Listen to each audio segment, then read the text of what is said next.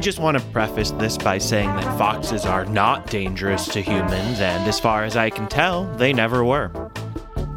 It's Robert Caro's biographies of Lyndon B. Johnson this week on Why Do You Know That?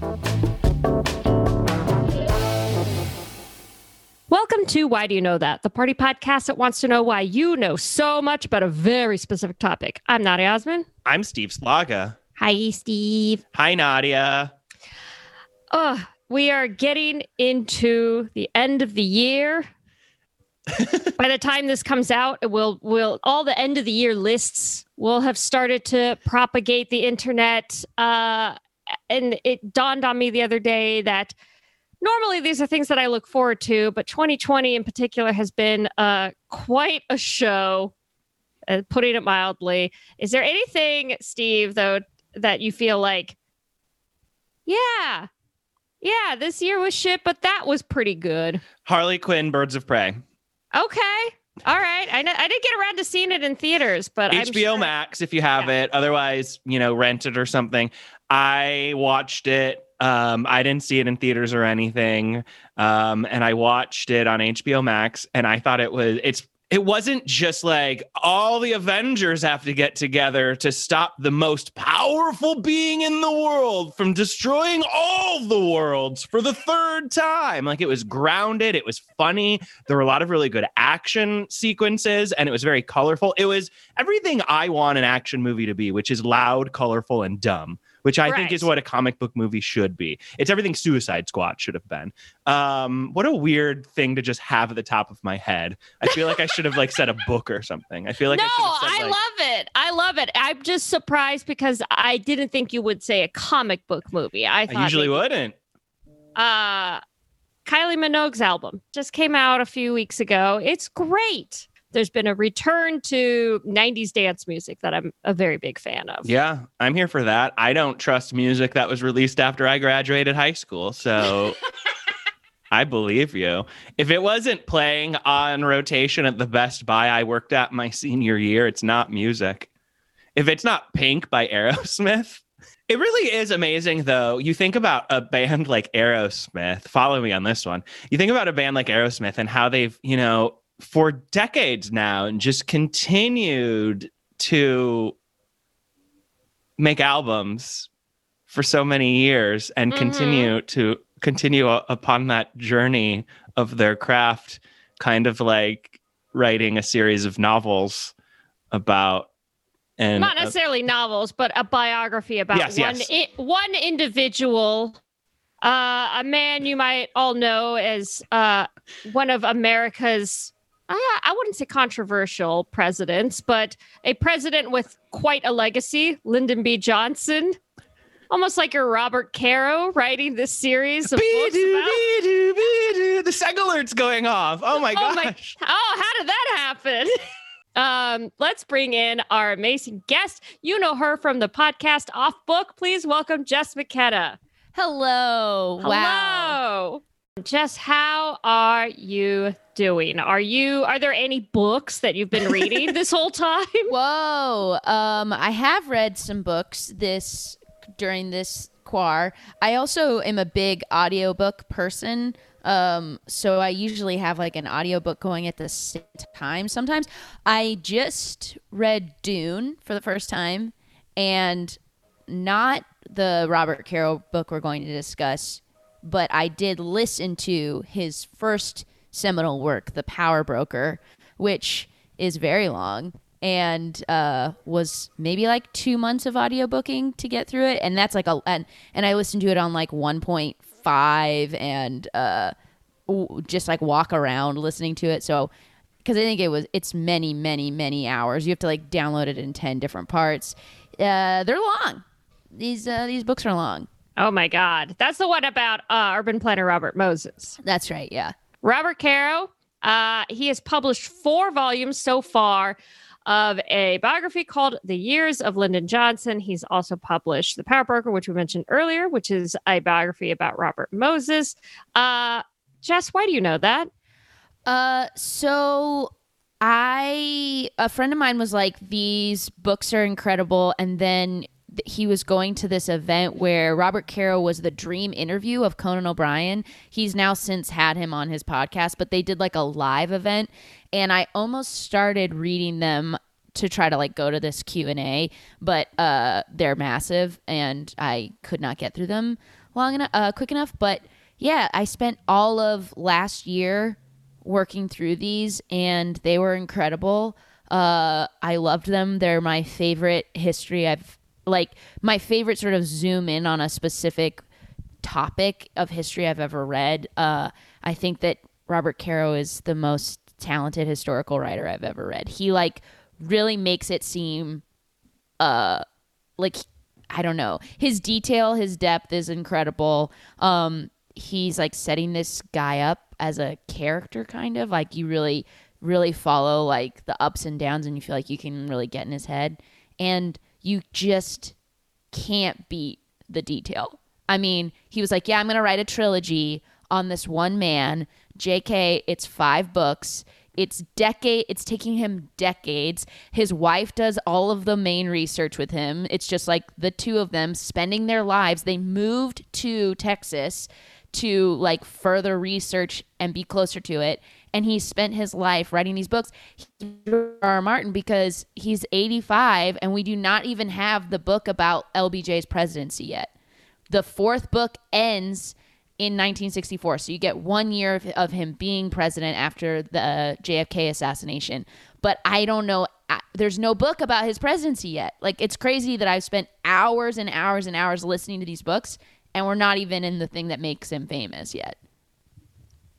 That's answer that question. Kind of wild. It's yes, absolutely. Uh, I mean, uh, he is.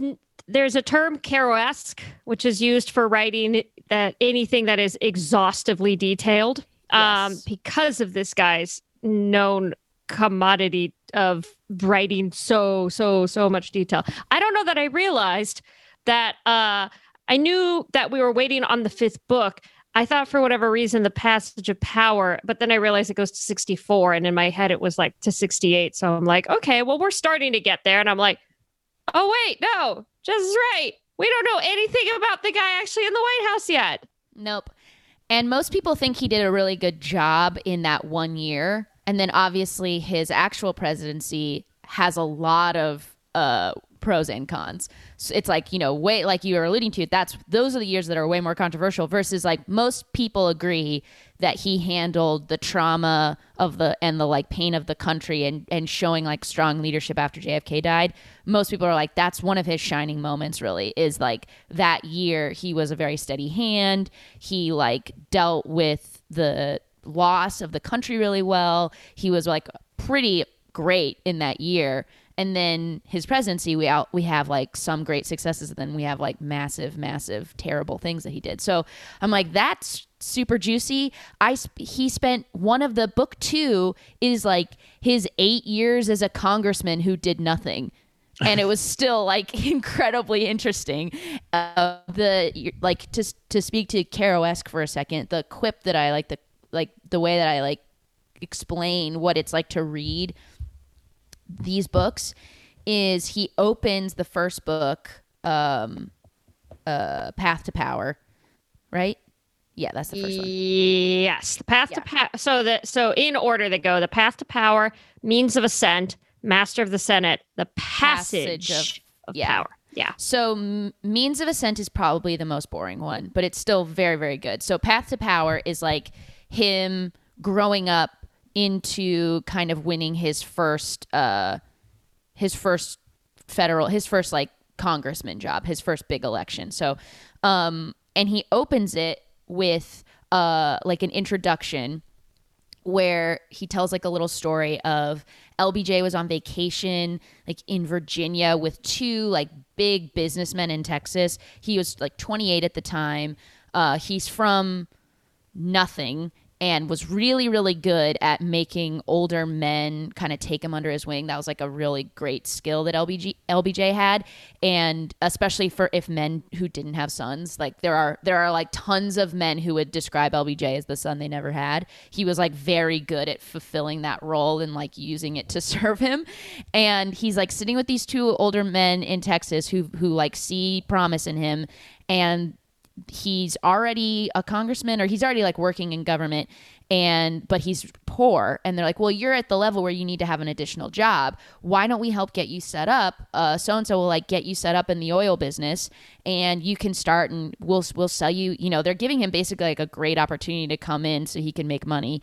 And he tells them no they'll never vote for an oil man and Robert Caro's like, what we know from this story, first of all, like how he knows the specifics of this situation and like can write it in a way where he's like, the sun on their faces as they lounged by the pool that had recently been opened. The paint was freshly like, you know, like he he'll tell you all of those details.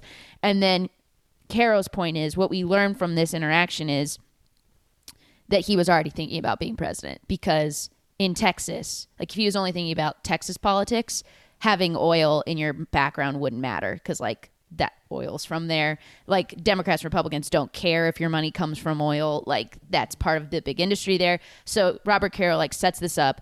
We were meeting LBJ as a 28 year old, already having dreams of the White House by this anecdote. So that's the little introduction to the book. And he and he's like, and we're and here I'm set out to explain like how that man made his way to the White House. Then first chapter. The soil of the hill country of Texas was on its face good for planting and cattle, but after the heavy rain seasons, they quickly learned that the sandstone, like he literally then talks about the soil of where he's from. And you might be like, well, that's whack, but it matters. Like it ends up mattering. And it's so fascinating how he can like lay the groundwork, but uh, um, how like how that ends up really paying off, you know, uh, about what that meant for over farming and overgrazing in this territory where it had a lot of promise when settlers first moved there, but they didn't realize that that they were over they were overgrazing and they were they were like overplanting this soil that doesn't have deep roots because of this limestone underneath this limestone and sandstone mix underneath. And so it leads to like the Johnson family had a lot of money and then they lost it and they lost it while LBJ was a little boy. And so they talk about like what that chip on his shoulder did where he used to be like a prominent family and then they were like dirt poor and everyone looked down on them and his dad was this idealist and so he never wanted to be an idealist because like his dad died in poverty and and what that did to his personality and his drive for power and money. So you're like, I mean, yeah, tell me about the soil cuz it ended up really mattering and yes. So I love that. And that's like the a quick window into how he writes that way and makes you care about it and makes makes those connections um, that I find really satisfying as like trying to understand history. The point is we can't, right? Like history is written by the victors. We we only focus on like wars. We don't like talk about the little things that make human decision and and all those and so I really love that. I love like drilling down and being like, you know what? The soil might be responsible for the great society. You know, like, okay, tell me about it, Caro. Walk me through it and spend five books doing it. Uh, two things come to mind. One is that I know you mentioned Conan earlier, but Conan O'Brien once described uh, Caro's biographies as Harry Potter for adults. Uh, and you speaking about opening with that soil thing kind of reminds me of the Harry Potter series where it's just like there's all these details that come up. And I know in the first book, it's just a lot of like setting groundwork, but there's a lot of stuff that ends up do, doing setup and payoff later. And I'm not going to get into, uh, you know, I'm heartbroken that J.K. Rowling is such a fucking bigot. But yeah. regardless, uh, oh, oh, amazing series that like does that, do you feel like he does that as well? Do you feel like Caro? Do you feel like that's an apt description where Caro is kind of, as you said, like the soil is going to potentially lead to this other stuff? Do you feel like that just happens throughout with all four books so far? Yeah, definitely. Even like within the book that they are, and then also like the series as a whole. I think he's stronger at that with, within the book that you're talking about because there's so much time in between them. So I'm not necessarily like uh seeing the payoff as much from book 1 to 4 but like from page 100 page 700 I'm like yep I did need to know all of that. And it does end up because he's trying he ends up uh, painting such a three-dimensional picture of this man you know the bad things and the good things. And I, I would say he does not think LBJ was a very good man but like I I think there's uh, an attempt at objectivity, or at least like let me give you the scope of it, and let me give you not excuses for his bad traits, but let me give you explanation. Let me like lay out why he might have been this way. Um, but yeah, I mean, he'll call, but he'll also call stuff back. Like, remember when he was like called bull in college because he was so full of shit, uh, like that, and he'll like make that joke in Master of the Senate, and you're like, yep, yeah, like ever since he was like 20. He's been like trying to get in with adults and like lying to his peers, like completely unpopular amongst people his own age, but always angling upward, which is why it's sort of interesting that I think he became, I think most people would agree he was most effective as a senator.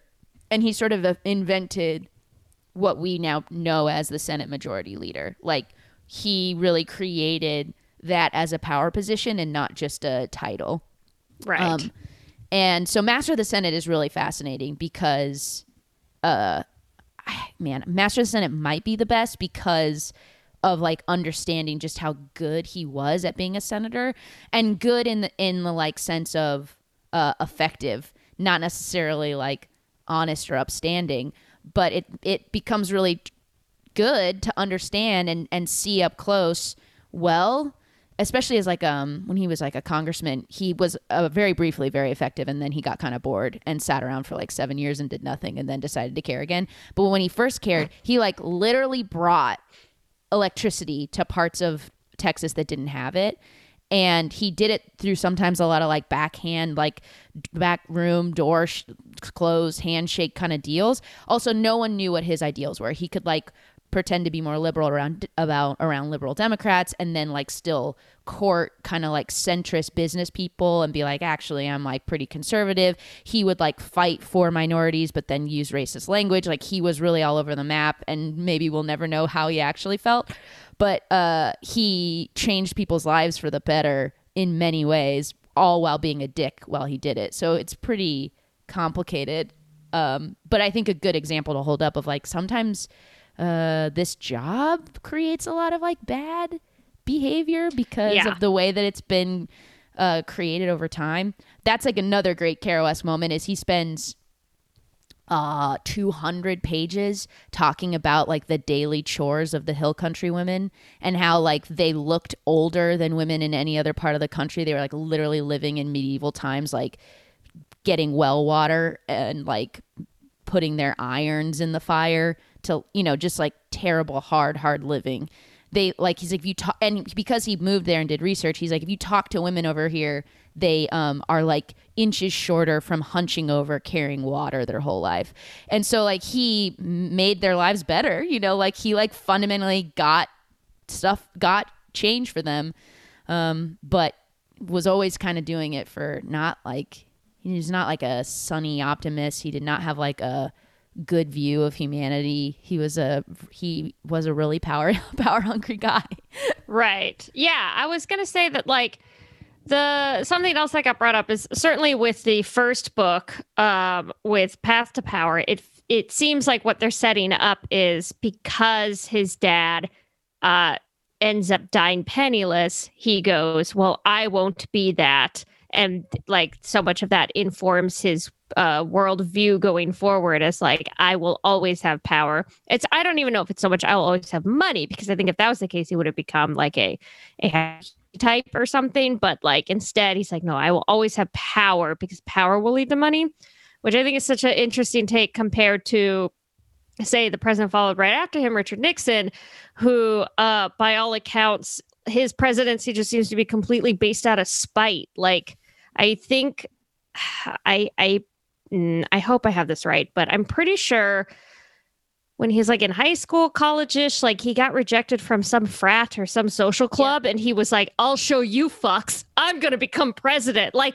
the amount of hubris and ego attached to Yeah. just like a bunch of guys that don't matter being like, "Nah, we said we said one Homer." Uh, but there's no more Homers in this club. Like, it, it- it's crazy to me that you would take that and be like, "Yeah, well, fuck you. I'm gonna become president." Like, I did so that. I my roommates in college all went to go see. So I'm on my computer, and okay, so I had been accepted into the Disney College program uh, to work in Orlando, and I wasn't going to do it because I heard, heard too much about like it's just you know underpaid, underappreciated labor that's going to put you six months behind on your college degree track. Um, and so I was like, you know what, I'm not going to do it. Doesn't seem worth it. But then all my roommates, three of them, just left the house to go see Matrix 2 without me, Matrix Reloaded or Revolution. I'm not sure which one. And just that act of them not asking if I wanted to go see Matrix with them, I was like, fuck these guys. And I went to my room, I logged in and I accepted the position to go work at Disney World because I wasn't invited to Matrix 2. So I get it. I get it, LBJ. I That- understand how powerful spite is. Um, luckily, I didn't have to become president, but That's amazing. Um, yes, I, I get it. Yeah, you're you're absolutely right, Nadia. It was uh, Nixon didn't get accepted into a, a club at Whittier College, so he did his own, and also he got accepted to Harvard with a full ride except for room and board, and they still couldn't afford that, and so he could couldn't go to Harvard, which is why like the, these two, like yes, he and then the fact that then Kennedy beat him and embodied all of the like privilege and inherited like wealth and inherited status that he had grown to to hate really like topped off his spite even further. Yeah. Um yeah, it's it's pretty crazy. Yeah, I mean it it, it it is true. It's like who wants to be president? You know, like the type of people who want that level of power should almost like eliminate them from being able to be considered because to want that kind of power must mean like there's something maybe potentially wrong with you. I don't think every president's been terrible, but it is like power's super powerful. Wow. Put that on a t-shirt. It's the best quote of all time.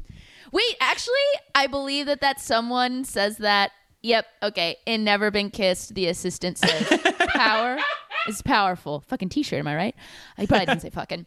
Um, but I think it's important to like look to these people for the lessons we can learn, both of like explanation of how people can be distorted by power and um and just that like w- we've allowed the system to become this this very difficult path to walk with nobility like everybody's hands get dirty when you're playing in mud so like just seeing that that is how our system is built and has evolved is a little like okay i'm going to take some of this stuff with a grain of salt because like we have to change fundamental systems before we blame individuals Um, Yes.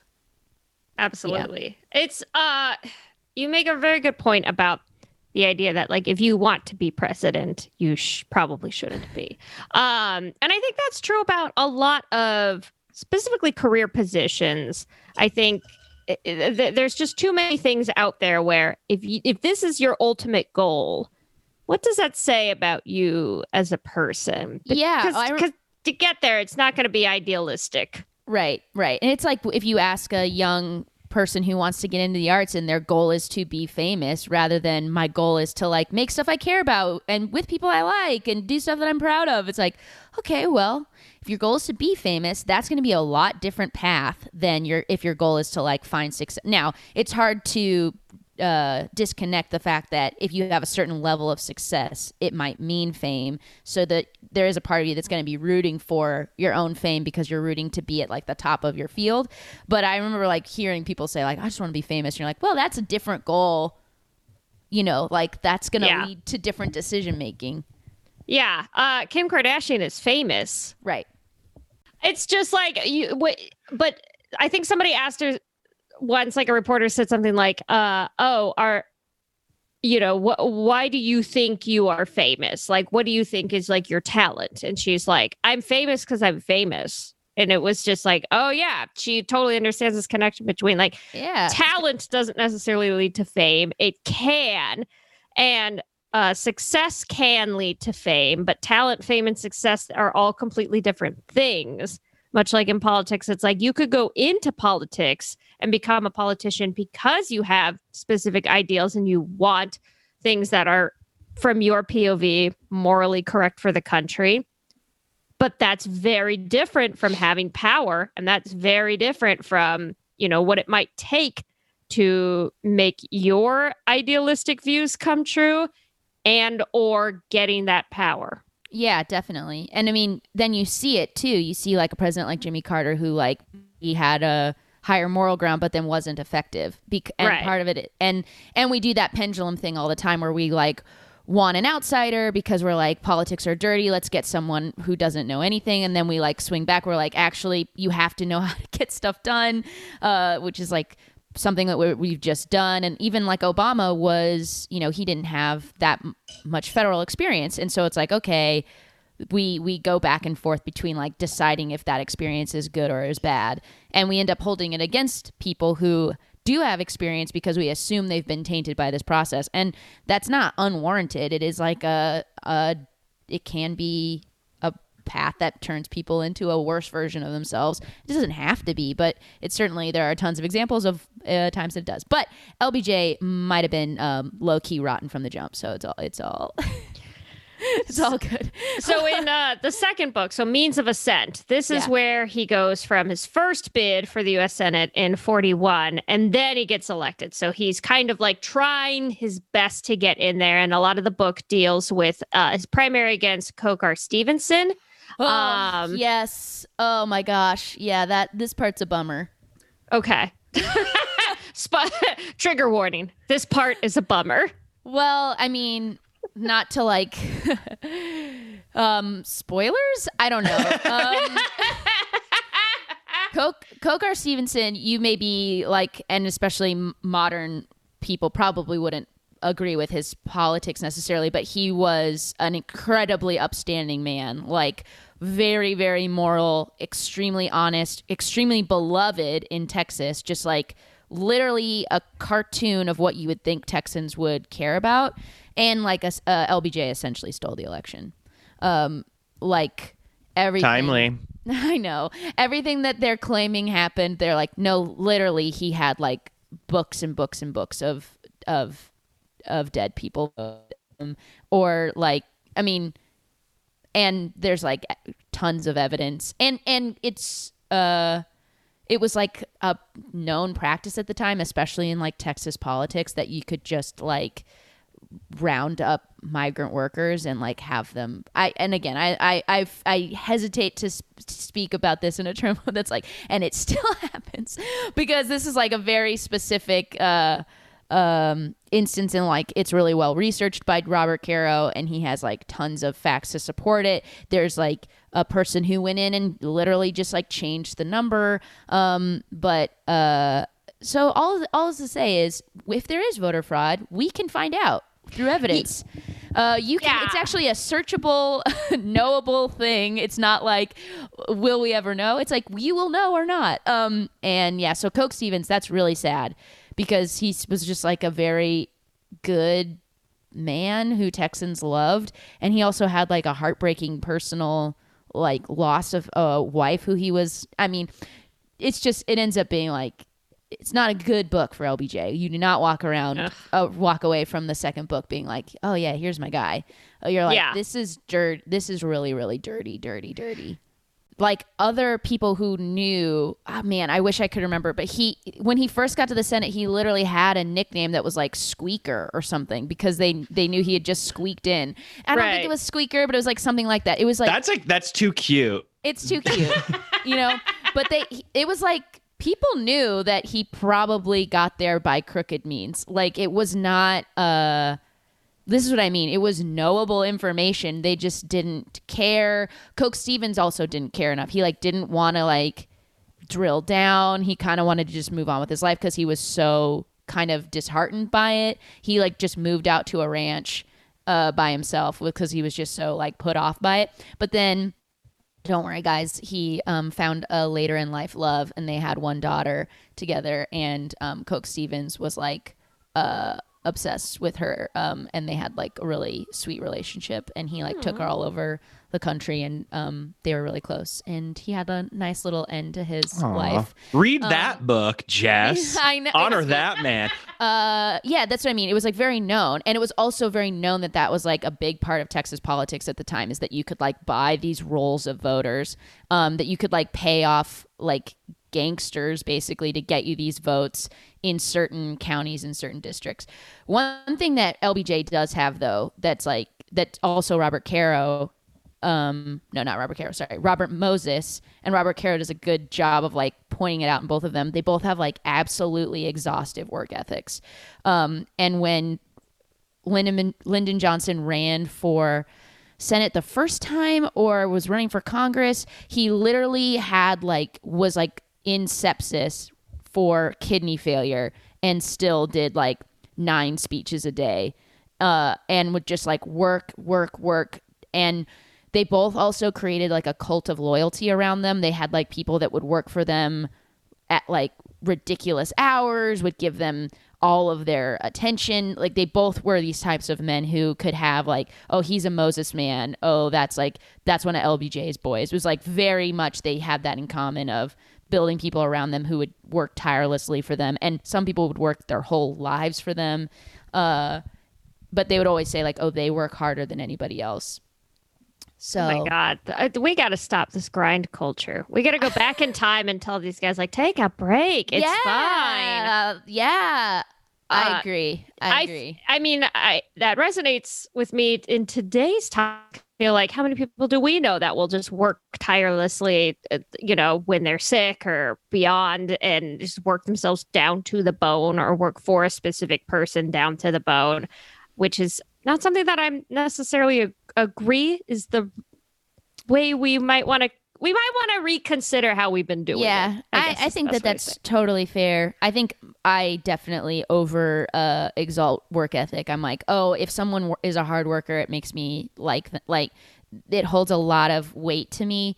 Um, but yeah, to your point, like if it's to the destruction of other parts of your life, that's not good. also an incredibly hard worker with a work Yes. ethic that I uh, greatly admire. Um, I read this bit where there's this desk in his office that is highly specific, and apparently, uh, JFK's personal physician, a specialist in back pain that Caro sought out after he hurt himself playing basketball, went in and said, like, let's figure out why your back is hurting so much. And she watched him and she said, did you know you sat at your desk for three hours without moving? I've never seen anyone concentrate like you.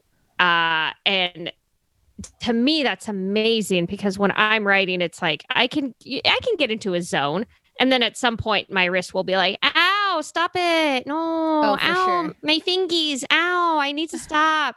Let's Yes. stretch and take a break." Um, no matter how hard I'm concentrating. But the idea that that guy didn't move, he just like sat and read or typed or whatever, or wrote on a on a legal pad, and and nothing could break him. I'm like, oh, no wonder you you wrote these massive tomes. They are tomes. They are seriously tomes. I think I had to get Master of the Senate as three separate au- like audiobooks. Like it and they're each they were each like 50 hours. So just Master of the Senate I think was like 150 hours or something. I hope that's at all right, but uh, maybe more like 90. Maybe they're each 30 hours. Anyway, they're long. Um, and I think what's great is you could say like, oh my gosh, besides Power Broker, and I think he's he also took a break and wrote a book like on the writing and research process. Mm-hmm. But, yeah, I think uh, it's called Working. Yeah. Which I mean, Yeah, yeah.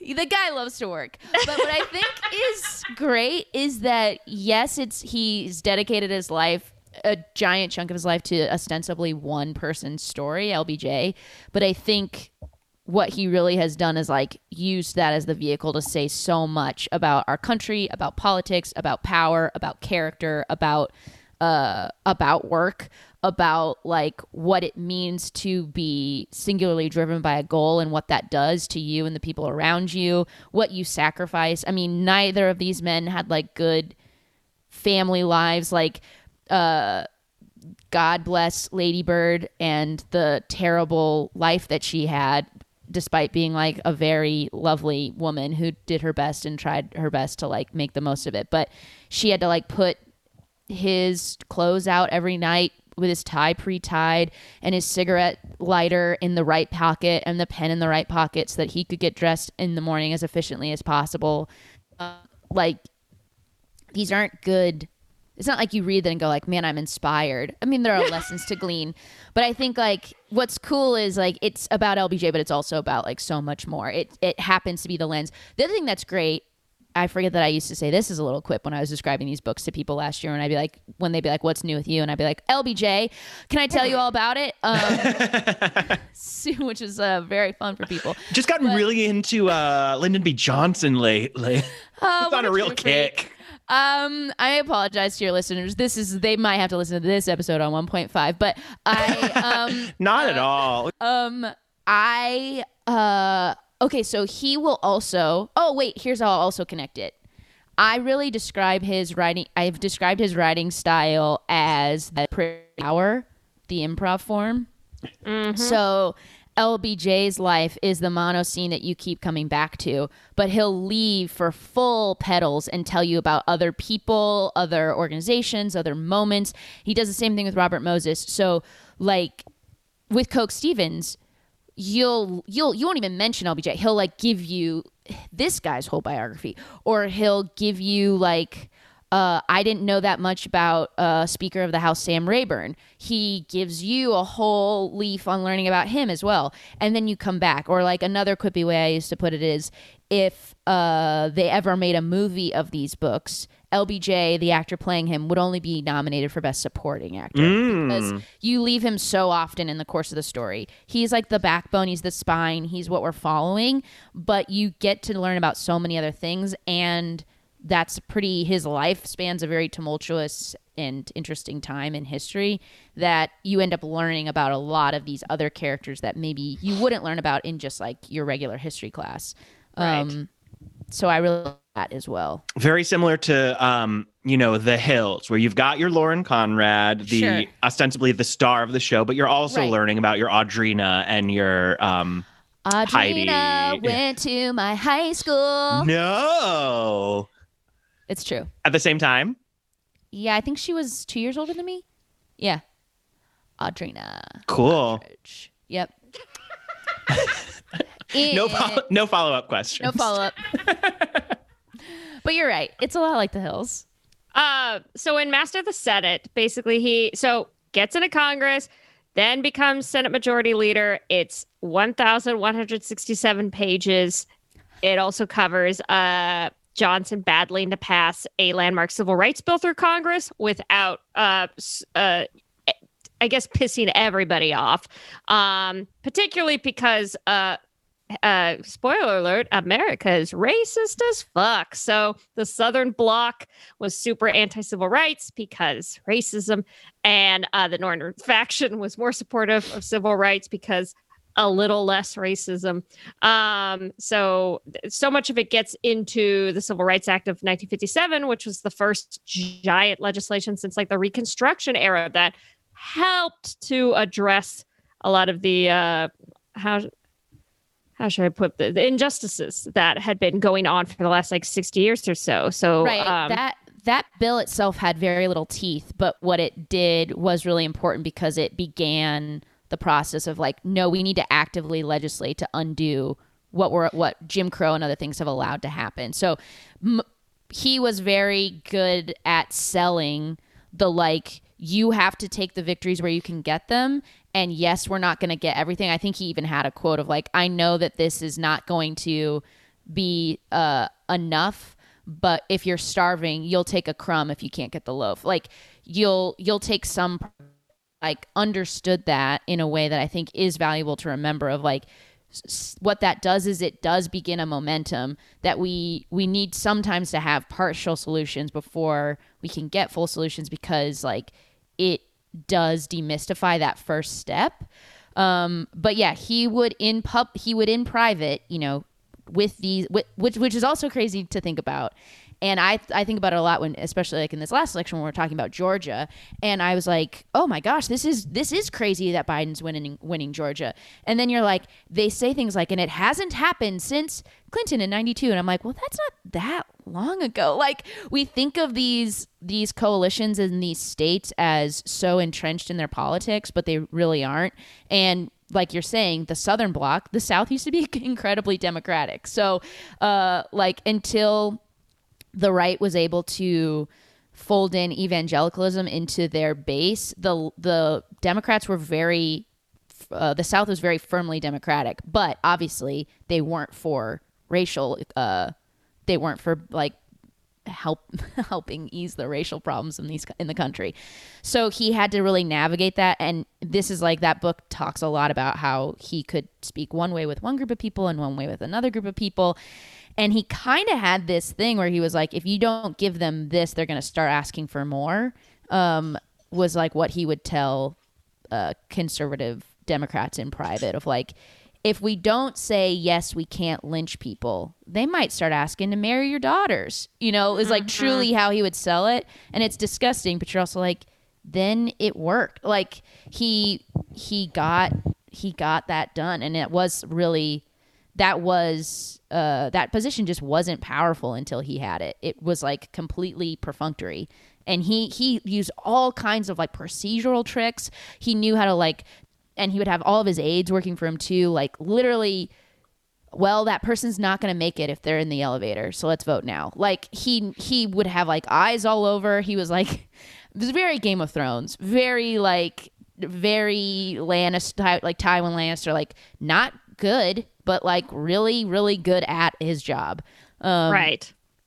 And yeah. that manipulation, that deviousness, that like searching out for the weakness and then exploiting it really does help if you are doing it for the greater good. It's super. T- I mean, but it's. I mean, that's why it's important to read and understand stuff like this. It is. It is complicated. It's not like simple, and there aren't necessarily like a ton of good actors all the time. Uh, Caro does talk about like, now do I think he was a racist? Yeah, sometimes. But here's a couple here, and then he'll be like, well, he he went to a small teachers college um, that was like barely accredited. So similar to Nixon, he had like a chip on his shoulder towards like people who came from higher edu- like Ivy Leagues or came from a position where they were able to have higher level of schooling than he had. But when he first graduated, he went to go volunteer and became actually the principal at like 23 of a small school on a border town. And he did a ton to help the the children there. They they basically were like he had like a very complicated uh history with how he felt about uh, people who were less p- privileged than he was. And he definitely liked fighting for people who were the underdog. But was he in moments racist? Yeah, definitely. Like definitely. I mean, he's also a man of his time and that's like there's there's a lot of people like that. There's a lot yeah. of people um how do I put this? Uh you have to think about things in context. That doesn't make them okay it just means if this is the world in which everybody existed at a specific time, and these were the okay things to do, and these were the not okay things to do, whatever those may be, there's a reason that some people did the okay and not okay things. Right. Uh, and things change and progress as time moves forward. So I'm not saying cut people slack as much as it is understand and accept context. Yeah, I think that that's what reading stuff like this helps you do. Is you're like, right, right, right, right. right. Yeah, yeah, yeah, exactly. Right, like, right, oh, right, yeah. And also, yeah. It, it does lead to a lot of optimism because I'm like, oh, well, yeah, we still have so much further to go, but this is great that, that we aren't we aren't like this anymore. We are like I don't know. I I am ultimately an optimist. I understand like still I don't want to brush over the reality of the situation, but it when I whenever I read history I'm like, right, we used to be even worse. yeah, exactly. Uh it's something that I constantly think about when people are like the sanctity of the constitution, so to speak. I'm like, the sanctity of the constitution, you made you literally said, "Well, they'll be three fifths. They'll be sixty percent of uh, of a person." Yeah. What? What the fuck? These are guys that were shitting outside or in a pot under their bed, and they made this choice and went, "Yeah, yeah, yeah. That's good. That's a good call. We should keep that forever." And again- No. Again, most change. of them most of them saw them as no percent person. They just wanted to be able to get their population to have more representation. So yes. it's it's uh, all terrible. Yeah. Yeah. Um, yeah, I think there's a there's a difference between like honoring certain things that we feel are good or worked or were revolutionary for their time and then obviously like you said understanding the context under which they were made they were in a hot ass room with no air conditioning living and sleeping together in tiny little rooms getting drunk every night and they were like let's put it down on a piece of paper we don't need to think of that as like some oracle we got from an all-knowing body that knows the best version of government that's crazy they Yeah. didn't have ac they were very hot And Yeah. you know what? We'll just like introduce uh this, you know, uh it could be changed. So like nobody like what in like 200 plus years people are still going to be looking at this to decide how they should be uh pr- having government in their 2020 uh, reality. No way will they worry about what we wrote on this piece of paper. I know hilariously like people who are sanctimonious forget that they they also thought w- they would need to be changed. Yeah. yeah. I want to hold true to every single thing in that document except for where it clearly says it can be changed. Yes, exactly. Yeah, the, the I don't want to say these guys were morons, but there's a to your point, there's no air conditioning and are drunk a lot. So Yeah. like, let's take it at what it is in the context of things. You know, And let's some not were necess- hot wearing wigs. You know they Yes. were lightheaded. You Yeah. know they were lightheaded. Shorts weren't a thing yet. It was all yeah. tights. They were in waistcoats. They were they were hot in wigs and waistcoats at a time when information was impossible to get about anything. Yeah. Yeah, everybody like half the population was like, "Don't eat that tomato; it'll kill Yeah. you." There was probably One of them somebody had in to- the room who was like, "Well, what are we gonna do about witches, y'all? Yeah, What we gonna do about a thing. witchcraft?" Still a thing. There certainly was. Certainly was. Yeah. Um. So as far as th- that part of the book, was there anything else that like really stood out for you? Not just him passing the Civil Rights Act, but sort of leading into book four. Because book four, Passage of Power, goes from 58 to 64, which is really when it's like things are ramping up for LBJ, where it goes from like Senate to VP to then president through uh, horrific circumstances. Yeah, I think what's what's I think it really does speak to what he saw as the allure of power because he does try to get the nomination in uh maybe 1960 like really unsuccessfully like back when the primary season wasn't as long and you truly could be at like the still trying to get votes um and then he like acqui- acquiesced and, and support and helped move the support to to kennedy no maybe he even tried before uh forgive me if i'm like he might have tried in 56 he wanted to be president for sure I think the reality is uh, he, and it's still, they say, you know, vice president is kind of a thankless job. And everyone told him not to go for the vice presidency. And he had, when he was Senate Majority Leader, he was probably at some points the most powerful person in the country because he, like, Eisenhower wasn't as, like, legislative he wasn't like a legislative type president. He was he was like you know came from a military background was more of like a strong central leader. He wasn't really like interested in getting a ton of bills passed. So in that sense and because he was the counterparty and could get things passed lbj you could say at certain points had like potentially more power than eisenhower. Um, so it was kind of a weird backslide to become VP, and then also the um, the Kennedys uh, hated him, especially Bobby Kennedy. Um, Bobby Kennedy and LBJ really, really loathed each other. Um, LBJ was not included in decisions. He was not an active VP to Kennedy at all.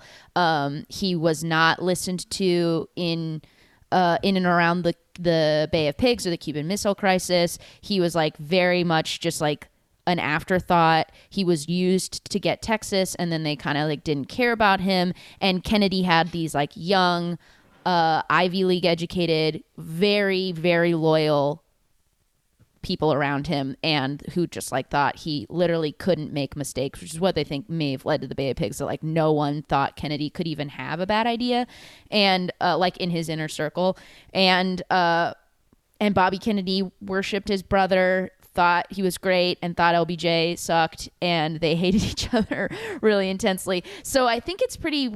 It was a weird decision to VP. Everyone told him kind of not to do it, um, and it I think it crushed him a little bit to lose that power because for those three years he really was just kind of not doing much. Um, yeah, then- Caro says that his shoulders slumped. He lost a lot of weight. He was kind of depressed. Uh, it, like his physical demeanor changed. And during his vice presidency, he had been kind of humiliated. I think for him, especially as you said, if he's coming from this position where he has all this power to kind of just be shunted to the side and be like, "Shut up, yeah. Shut up, LBJ. We J- we JFK was a little kinder about it, but he still didn't include him.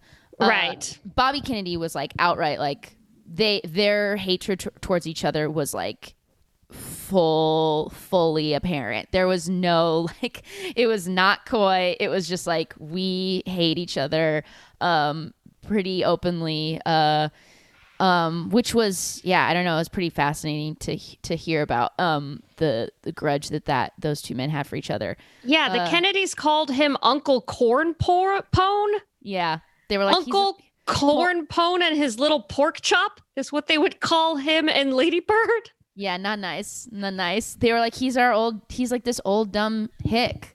You know, he was so so different from them, and Caro's like yeah, for sure. But also that missed the opportunity to use him as this like could have you know the vice the vice president is the president of the senate i think that was part of what his rationale was is like let me make that an, a more active role but they never really gave him the chance. And and they're like that was maybe a mistake because it was literally like he knew it so well. He knew he knew who and when would be in some of the bathrooms and would wait and brush his teeth multiple times to happen to encounter people. He like knew when you would be getting your coat because then he would try to catch you just to get one quick word. He also was an inc- incredibly physically domineering man. He would like grab people uh, lapel of their jackets. He would like get in their face. He was really big. He does have like a fluctuating weight. Um and and he had like giant hands and giant ears and like a giant face and would just kind of get in people's face and demand things of them. Um so yeah, the vice presidency was a real backslide for him, and he was like not well respected at all. Uh, so here's the thing with uh with Masters Senate and into um uh, passage of power, which would be the last one. Uh, Caro's thing is he really wants to show how power really works, like the the quote raw, naked reality of political power. Because we live in a democracy, so basically, power at the end comes from us, from the votes. We cast the ballot box, but the more we know about how political power really works, the better, theoretically at least, and it will help inform how better our democracy could be. Do you feel like he's able? To, do you feel like by the end, by the time you get through passage of power, you go, okay now I really understand how LBJ became president. And not just through the happenstance of JFK's assassination, but like, let's assume JFK had served, I don't know, to a longer term and had served to like 1968.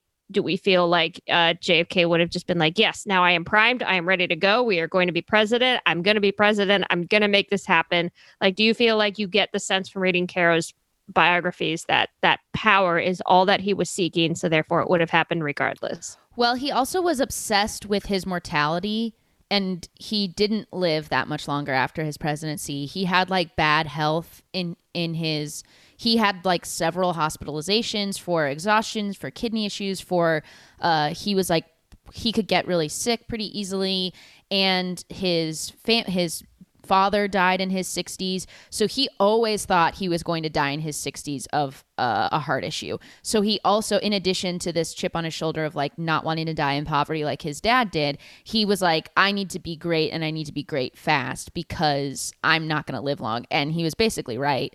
So I, because he was also had a extreme pettiness about him.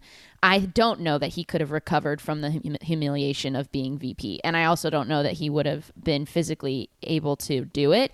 What I think may have happened is if JFK had a longer term and if LBJ could kind of humble himself to make an honest pitch for how he could be used more effectively rather than sort of like digging in his heels and hating that he wasn't being respected, and he made a true pitch for let me help you get stuff through the Senate. Like, please, like, help, let me use my expertise to help you. If those men had been able to come together on that, especially sharing goals that they had for uh, helping the poor, which is like something that LBJ took very seriously. Um, I think there's a world where he maybe could have found his sea legs again and found uh because basically if he wasn't winning he was like a real he he lost a lot of that thing that like the the years he sent, spent just like taking naps when he was a congressman if he didn't feel like he could get something done he would lose momentum and he would get petty he would get depressed he would get down Uh, I relate. yeah, for sure. So he wasn't like this nonstop. Like he, you did have to, you did have to get him. He had to be on the quest. He had to be in the hunt. So I don't know. It would have depended on if he and JFK could have connected over uh, legislative goals. I think if they could, then there is a chance that he could have run as his true successor after maybe JFK serves two terms, uh, assuming he was healthy enough. Like I don't know if you have it in front of you, but I'm not sure what year he died. But it's like not long. I think it's 73. Yeah, so I mean, maybe he could make it through one term. Yeah. Um, so I don't know. I think that that really informs it. Um, and uh, yeah, I don't know. Probably not. He probably would have regretted taking VP for the rest of his life and uh, died uh, miserably sad. Unfortunately, Oh no. Um. did die miserably sad actually because he only ran. He only had one term, and it was uh, marred by his lying about Vietnam and his dealing of Vietnam. So I don't think I don't think I'm headed for a happy ending anyway.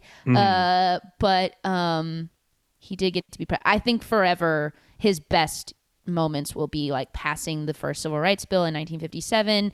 Um, the year of leadership that he had 63 to 60 like of 1964 and then obviously there are like the voting uh, the civil rights act of 65 the great society there are all, all the other things that he did but i think the fact that they're coupled with vietnam completely tarnish his legacy um, so we don't really it's not like we think of him as one of our great presidents Yeah. Um, Uh, Caro has said in interviews because the fifth book is forthcoming, as we talked about. It's he's he announced that he was starting it like end of in 2010 or something yeah, te- Yeah. yeah, 2010, 2011, something like that. I was like, oh wow, this has been going on a minute. Um, yeah, he's going to talk about Medicare, Medicaid, voting rights, the fact that Johnson privately is like, we are not going to win this war, and yet he still kept sending kids to Vietnam.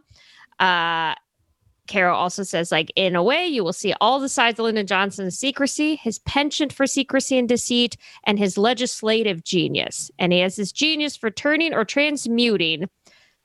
He said, I just wrote this for transmuting compassion into law. A lot of politicians have liberal desires, and very few know how to turn that into laws. So it's actually, to be honest with you, sort of thrilling. Well, I don't say I'm writing it thrilling. I don't say writing it well, but it to be thrilling is what he says. Like Give how how me. I can't wait. I how it- how much are you looking forward to this next volume that will like help complete the story? Because you know, as we said, he, he's there's not that much life left, but there's a lot that happens in that life in this next book, which Yeah. would round it out, round out the five. I mean, yeah, hugely excited. I feel like it is. It is. I do need to hear how he feels like it all comes together.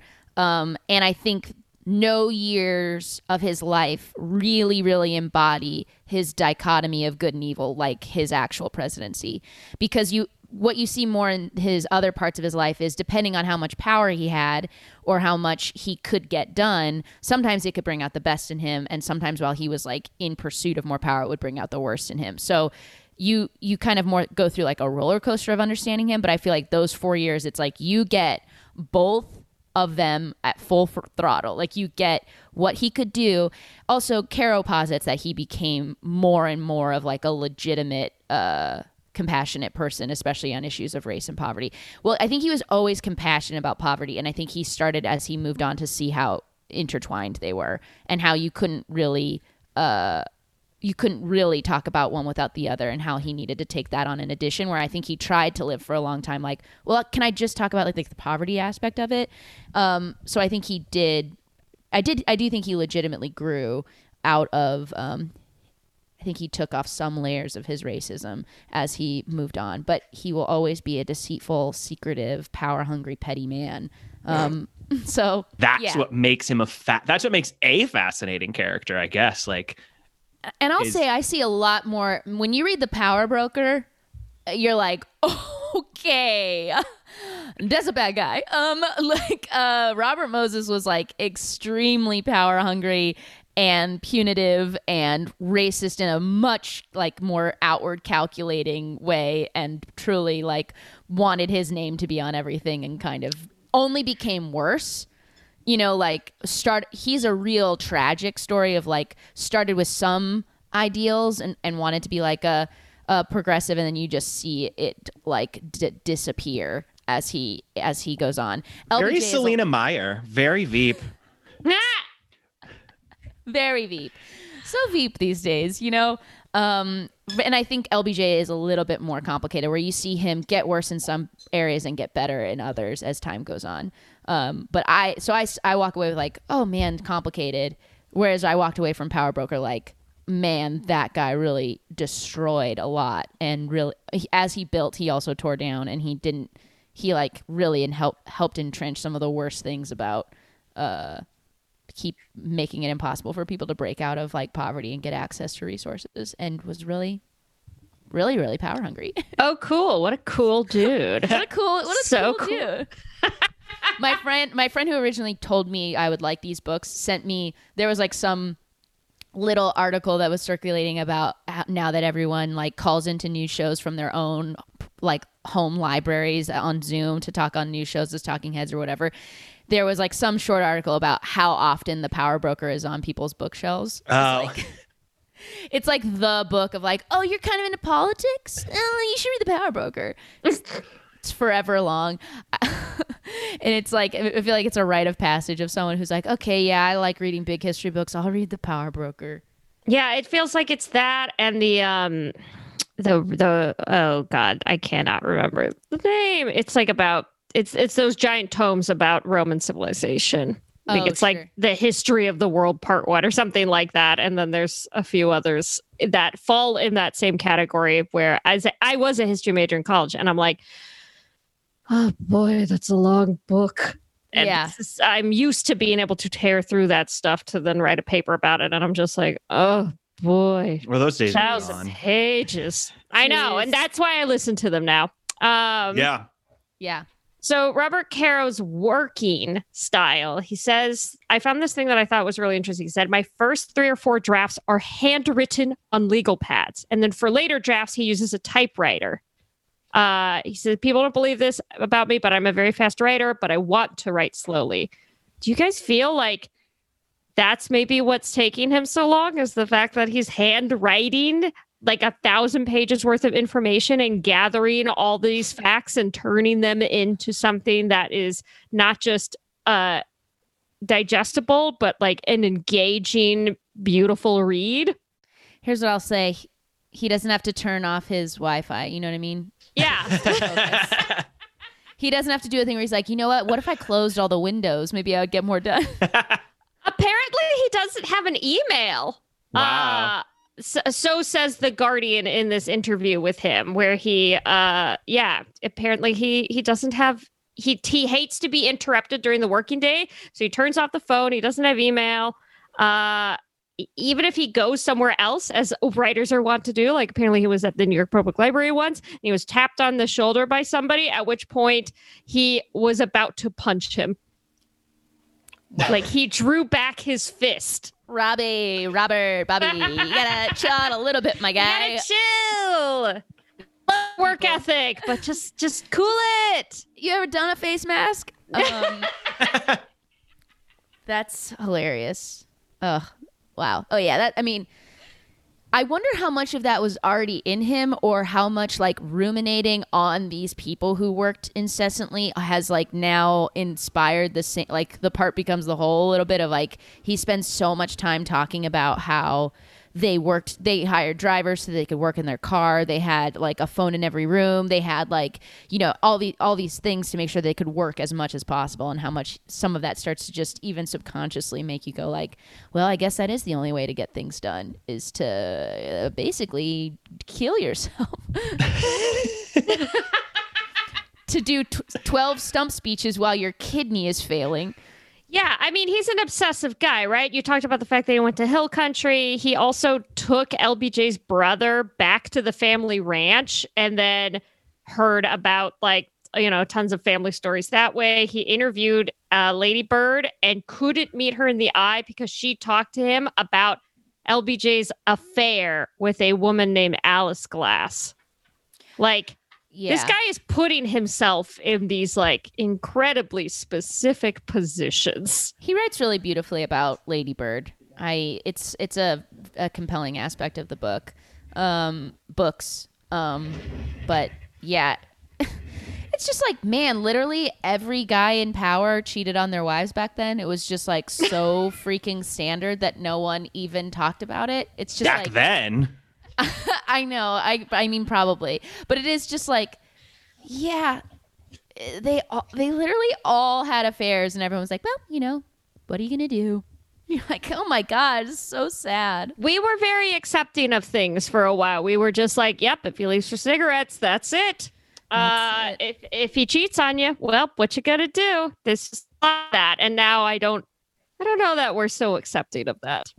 I'd like to think not. I'd like to think not. Um, there's this one quote that uh, I have heard before, and then I I made the connection when I was doing research. I was like, oh, that was Robert Caro. Um, he says we're all taught uh, saying that power corrupts and absolute power corrupts absolutely. But the more time I spend looking into power, the less I feel that is always true. What I do feel is invariably correct. What power always does is reveal. Power reveals.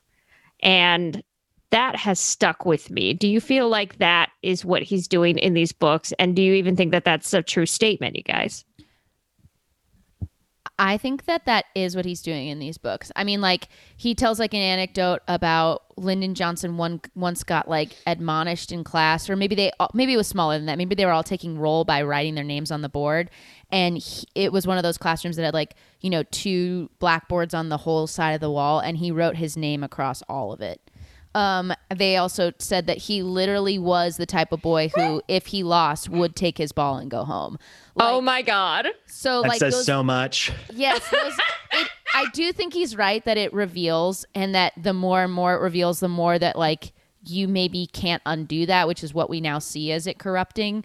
But I do think that yeah, it it. I think any circumstance can bring out any part that's already in us, right? And if you are seeking out power, you're going to keep revealing the parts of yourself that are power hungry or desire power or know how to wield power and what you do with power. Um, yeah, with both of them, Robert Moses as well, he like can point to things from very, very early on that kind of set the stage for, you know, I don't think anybody's like the the die is cast when you're born and you are who you are. I, I, I believe in like change and, and uh, nurture, but like some of that's there.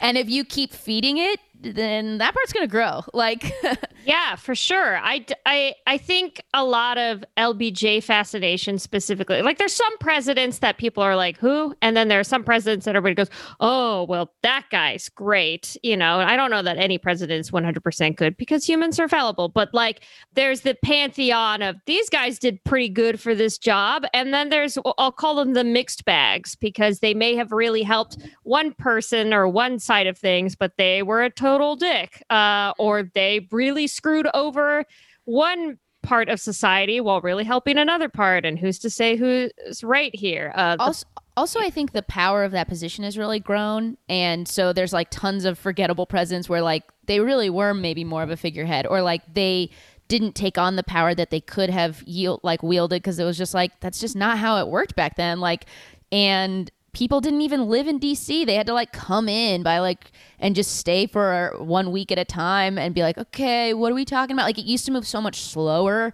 And so I think like that there's tons of presidents who who the heck even knows because they weren't faced with real issues that they were solving in like the pace that we solve them in the 20th century on.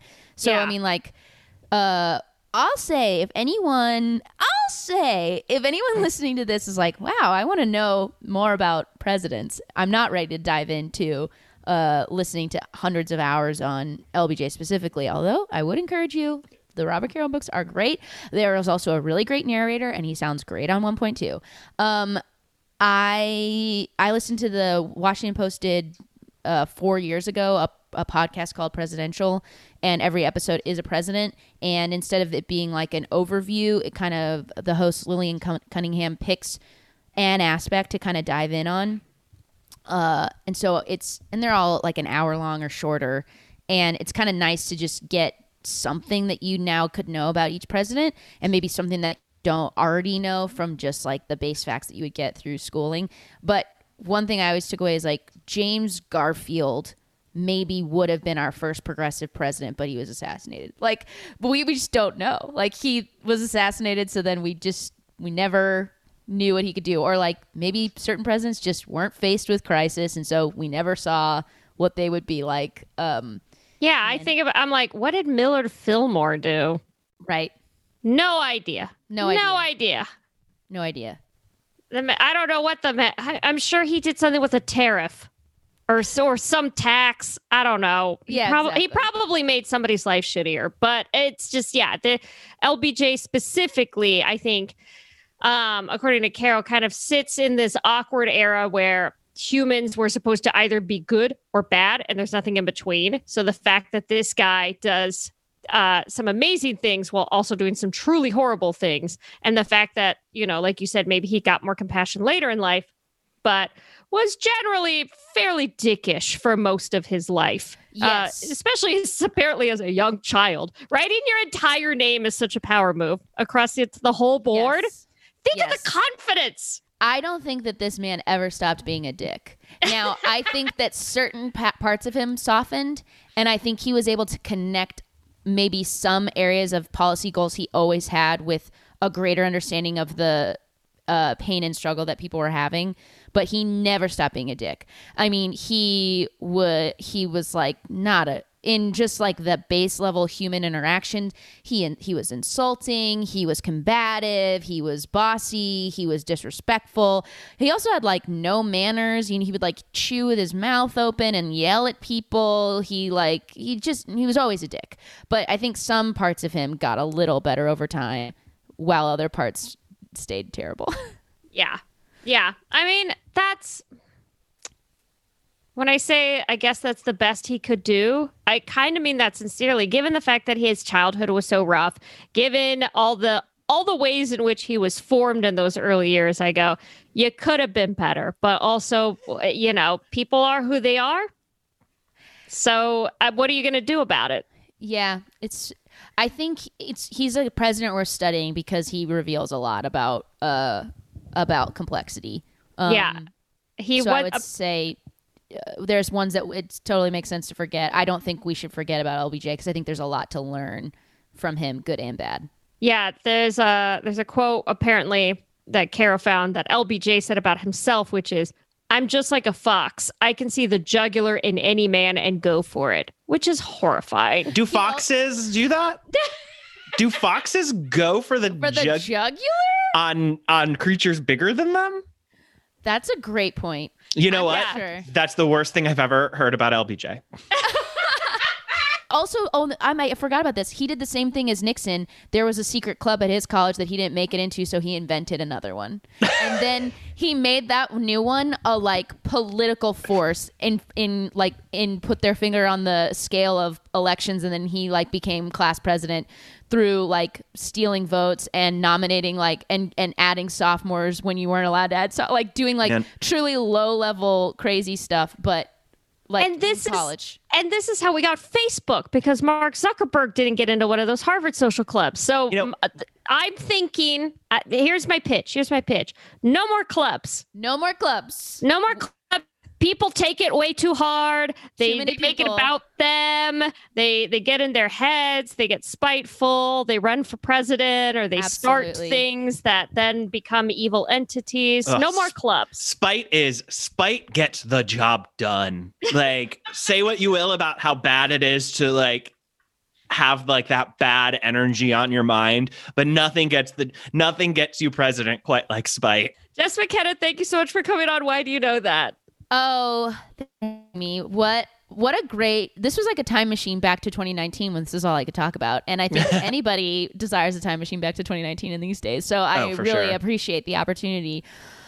And um yeah, check Of out those books. Of course. Uh, is there anything that you'd like to plug at this time that's maybe more of your work versus just Caro's? Uh Robert Caro's um Um, please check out my future novelization of Nadia's musical Uncle